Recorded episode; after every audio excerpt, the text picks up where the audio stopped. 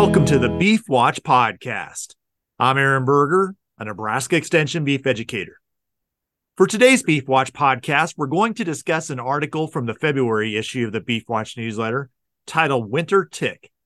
To discuss this topic, I'm joined today by Dave Boxler, who's a Nebraska Extension educator based at the West Central Research and Extension Center. Thanks for joining me today. Good morning, Aaron. Well, Dave, ticks are not usually something we think about in the wintertime, but they can be an issue. And in this article, you highlight in particular the impact of ticks on cattle and horses in the winter. Walk through with us some things that producers should be aware of if they might suspect something doesn't look right and they might have ticks. Well, you know, uh, it's it's kind of unusual to be dealing with a tick during the, the winter time period, but uh, one species is uh, very uh, dominant, uh, especially in the northern states of the United States and in Canada. And over the last 10 years or so, we've seen the winter tick kind of become more frequently encountered here in Nebraska, and especially with uh, people who have horses and who work with their horses frequently will tend to notice, you know, horses might be scratching or itching, or there may be a, a, a spot that's rubbed uh, free of hair.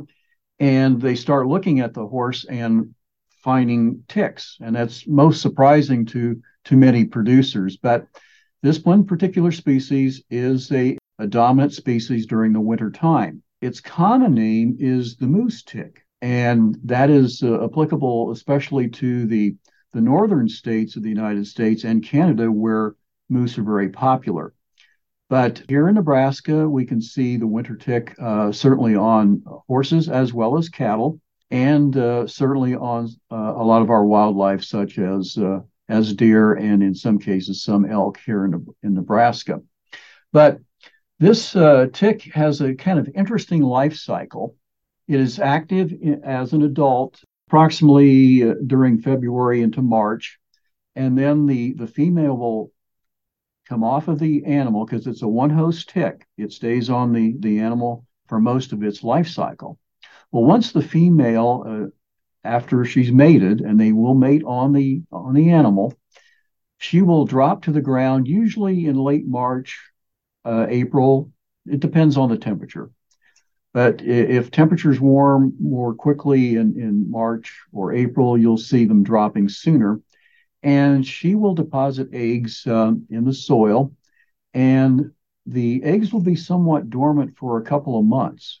And then they'll break dormancy and hatch into larvae. And the larvae will hibernate through the summertime. And as uh, we start to lose daylight in uh, late summer, early fall, and when the temperatures drop, the larvae become active. They break hibernation and then they'll crawl up on uh, the tips of grass or low growing shrubs and bushes and wait for a host to come by. And that's usually a, a horse, uh, could be a, a cattle, it, it, could be uh, deer, and certainly elk. And then it uh, starts feeding on that host for a number of days and reaching uh, peak development in uh, this time of year. So it's uh, it's an unusual life cycle, but it, it's uh, certainly a tick that can cause some some serious problems with uh, some of our livestock, especially horses uh, here in Nebraska. And over the last few years, I've seen a number of uh, cases or specimens submitted to me for identification, and they all came originated from horses. And in some cases, uh, the tick populations were pretty significant. And if the tick populations get uh, extremely high, there's a number of issues that it can cause. Uh, certainly, weakness, emaciation, and anemia. And anemia is really the critical issue because they'll, if numbers get extremely high, and I'll give you an example. Several years ago, I ran across an article that originated in uh, the state of New York and uh, the Game and Parks people found a dead moose in northern counties of New York, and they counted near 47,000 winter ticks on this particular moose. So, at population numbers like that, it will cause death.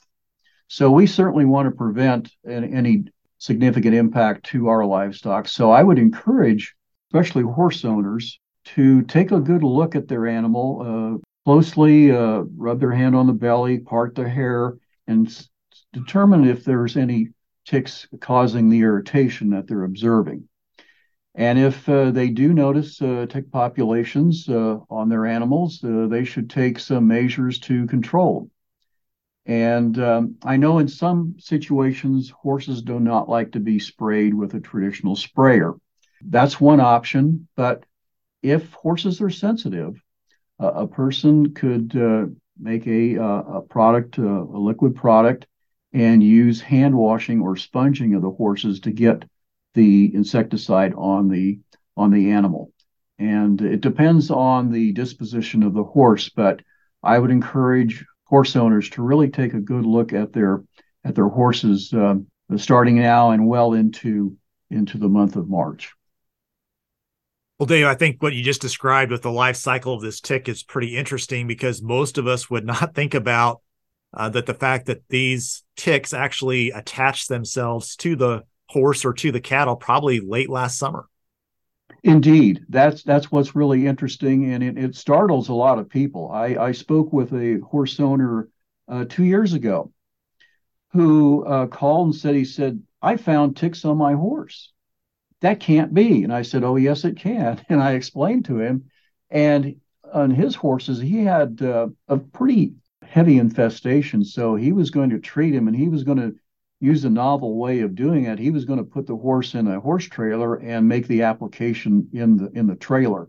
He said it would calm the the horse down. So everyone has to deal with their horses in a different manner, but certainly, you know, there are a number of products available for for uh, treatment, and I would encourage horse owners to uh, consult with their veterinarians.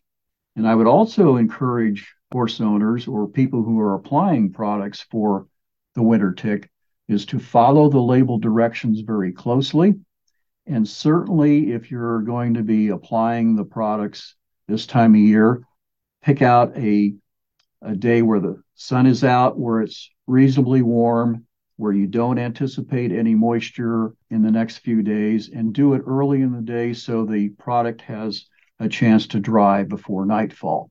And by all means, use protective gloves when you're making these applications because you will be exposed to the to the product that you're using.